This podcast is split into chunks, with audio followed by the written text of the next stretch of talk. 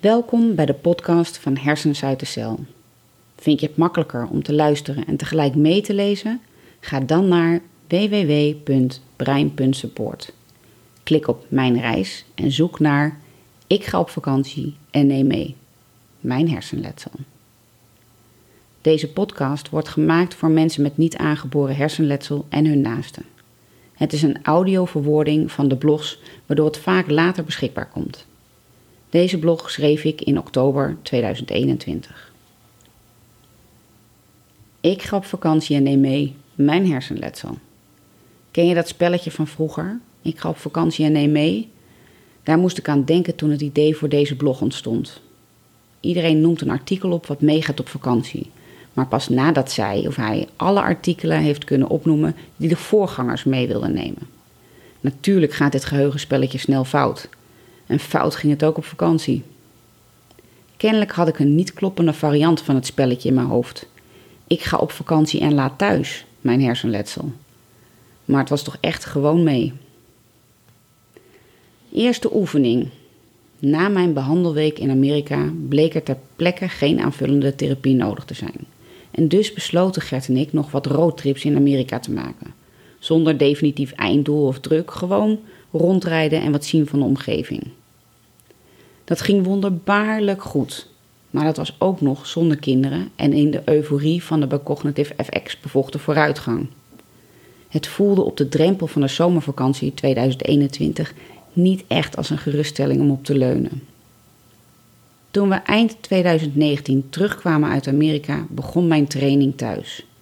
Nog voor ik goed en wel mijn nieuwe ritme gevonden had, werd mijn wereld, dit keer ook voor de rest van de maatschappij, onvoorstelbaar klein.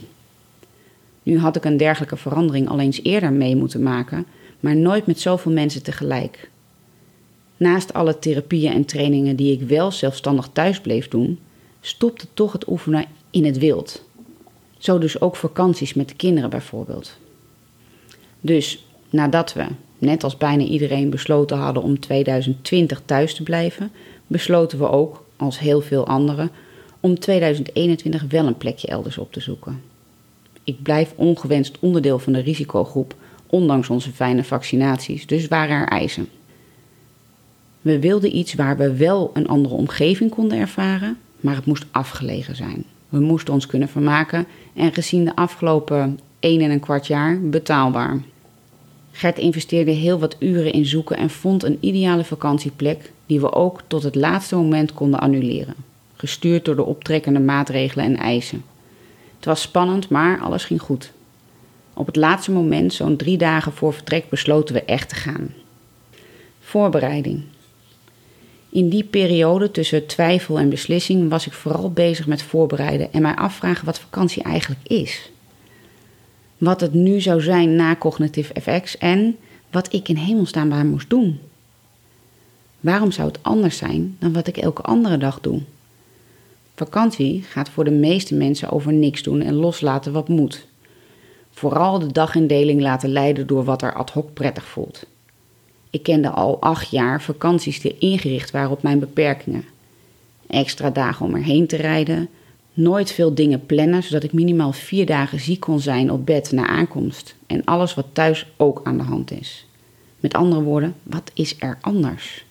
En dus waarom vakantie voor mij? Wat betekent het eigenlijk? En wat kan het mij met NAH nog brengen? Of kost het alleen maar? Ik kan heel goed redeneren waarom de vakantie echt heel noodzakelijk is voor mijn niet-NAH-geliefde. Maar voor mij met NAH?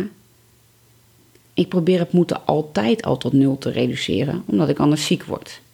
Het liefste doe ik alleen maar dingen waar ik passie voor heb.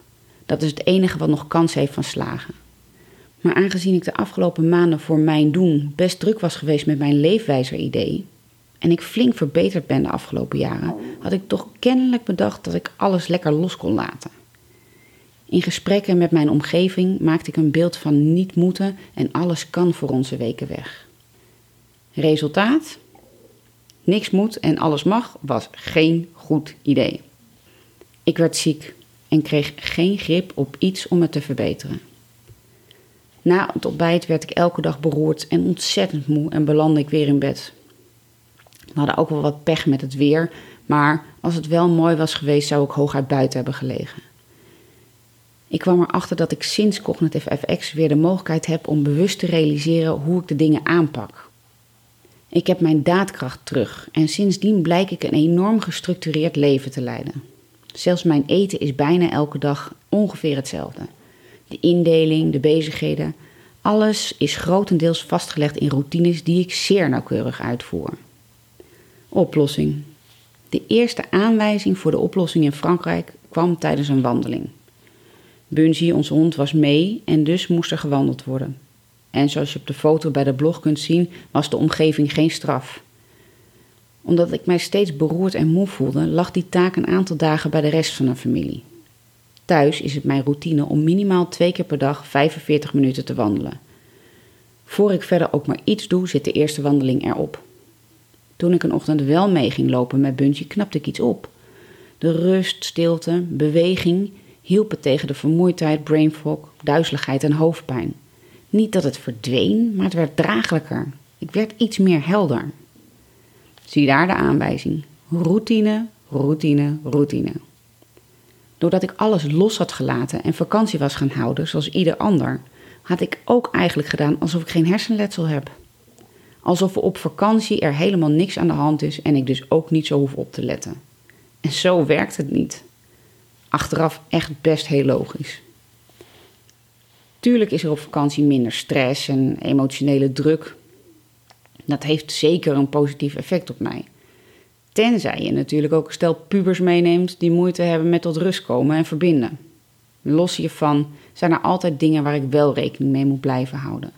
Anders zou ik thuis ook wel minder strikt kunnen leven. De conclusie is: zonder structuur, zonder mijn nauwkeurig gevormde routines ben ik ziek. Is er veel minder kwaliteit van leven. En hoe fijn is het dat ik sinds twee jaar weer in staat ben die structuur en routines zelf te bedenken en in te voeren. Ik was mij er niet van bewust dat ik de afgelopen twee jaar zoveel structuur en routines heb geleefd.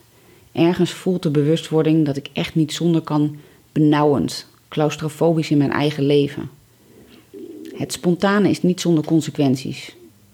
En nu ik een modus operandus voor elkaar heb met zo min mogelijk negatieve consequenties, is het lastig om soms toe te laten dat het leven ook spontaan mag zijn. En ik niks fout doe als dat consequenties heeft. Dat is wel de grootste uitdaging aan leven met mijn beperking. Kiezen tussen spontaan leven met soms hele nare consequenties of een op het extreme en nare af consequent leven met maximale dagen. Ergens in het midden ligt kwaliteit van leven, voor mij in elk geval. Vakantie is dus nooit meer zonder hersenletsel.